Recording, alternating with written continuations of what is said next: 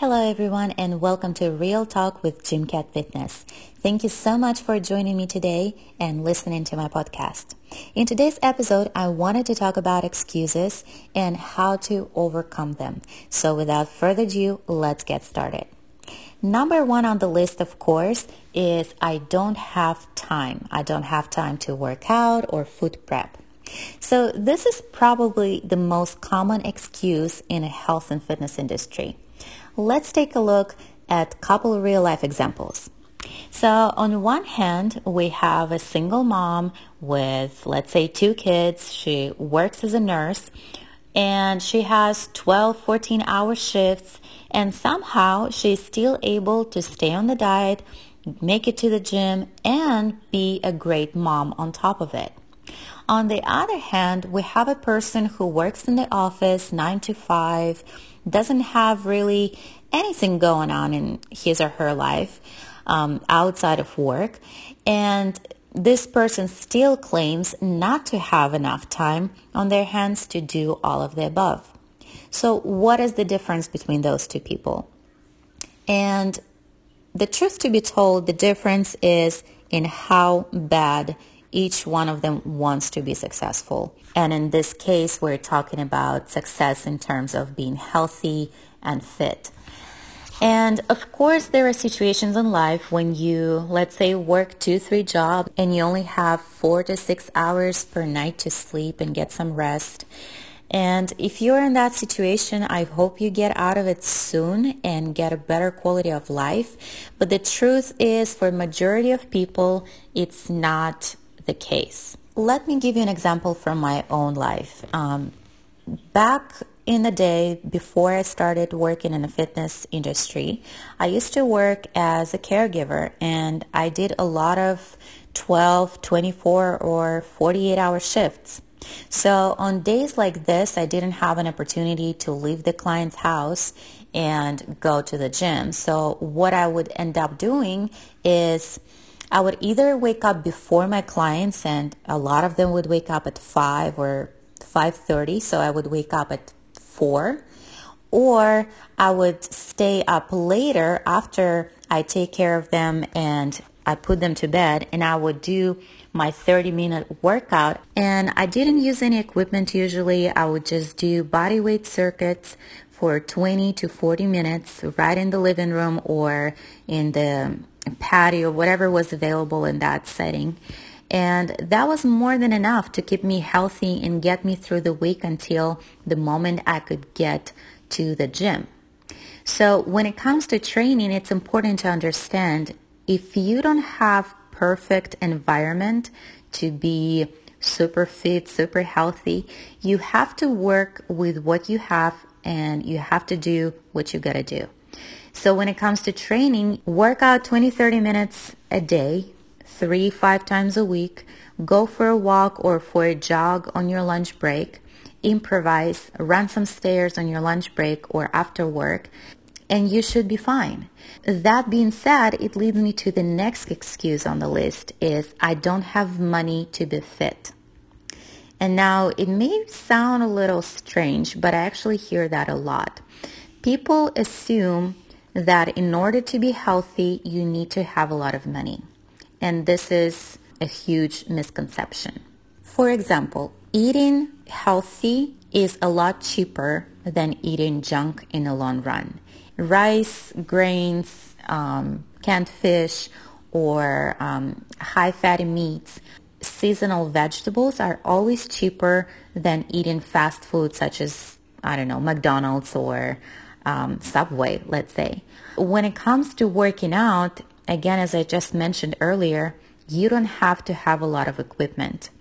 If you have an opportunity to buy small bands, resistant bands, or maybe something similar to TRX suspension training, it should be more than enough to keep you fit and healthy. You do not have to have an expensive membership or gym membership whatsoever. You don't have to have a trainer either. All the knowledge that is necessary could be received for free on the internet. And I assume if you're listening to this podcast, I assume you have access to internet. So all you need is the willingness to learn and willingness to put a lot of effort.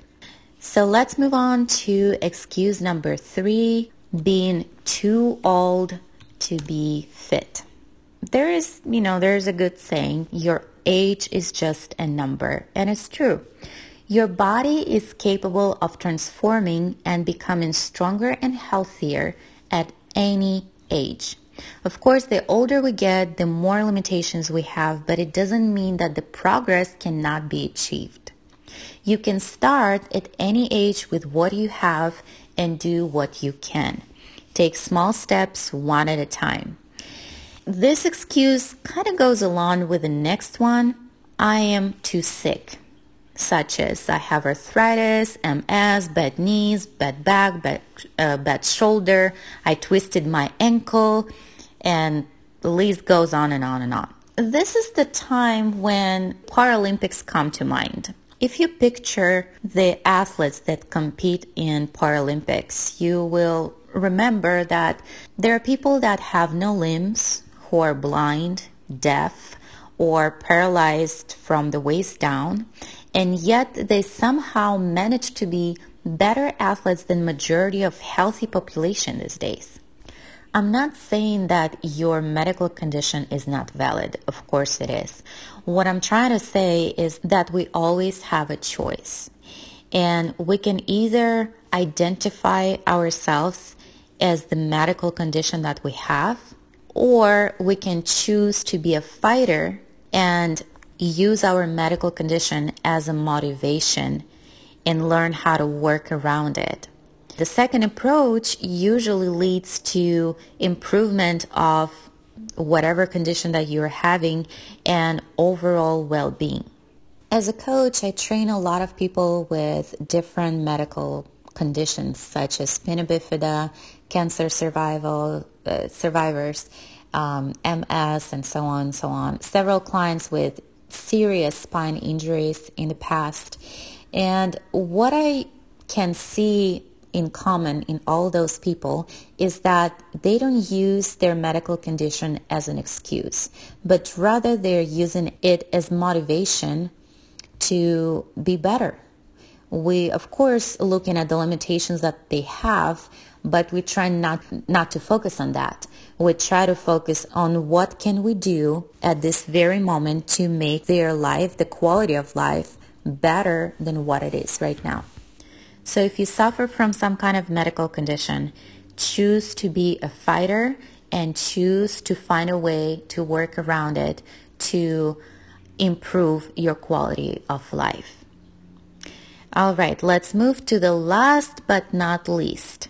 The last excuse on the list today is, I don't have motivation. Motivation is that magical feeling that seems to avoid majority of people most of the time.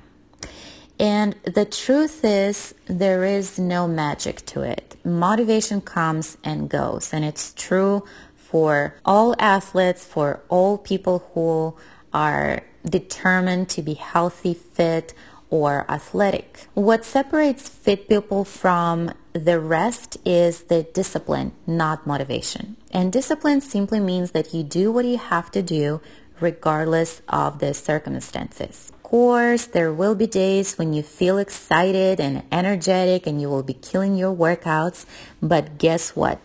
Those days are far few in between. The main driver of your actions, your motivation, is the why. Why are you doing what you're doing? What does it make you personally wake up in the morning and go to the gym before work? Why is it so important to you? What will change in your life when you achieve your goal? If the only reason is, let's say, to fit in a black dress or to look good at the beach, unfortunately, it won't last. It's just not enough of a reason to push yourself on the days when you don't feel like doing anything. So the why behind your actions has to be significant enough to get you through your darkest and most difficult moments. You need to find your reason. Are you training because of your kids, because of your loved ones, or because you are simply fed up with the way you feel and you want to change your life? Once you find your reason, motivation at a single moment simply won't matter, because all that matters is your final destination. So if you're struggling with motivation, identify your reason, discipline your actions, and motivation won't matter. And that will be it for today, guys. Thank you so much for listening. Please subscribe, share, and feel free to drop me a line on social media. You can find me on Facebook, Instagram, and of course on my website, gymcatfitness.com. Have a great week, guys, and I'll talk to you soon.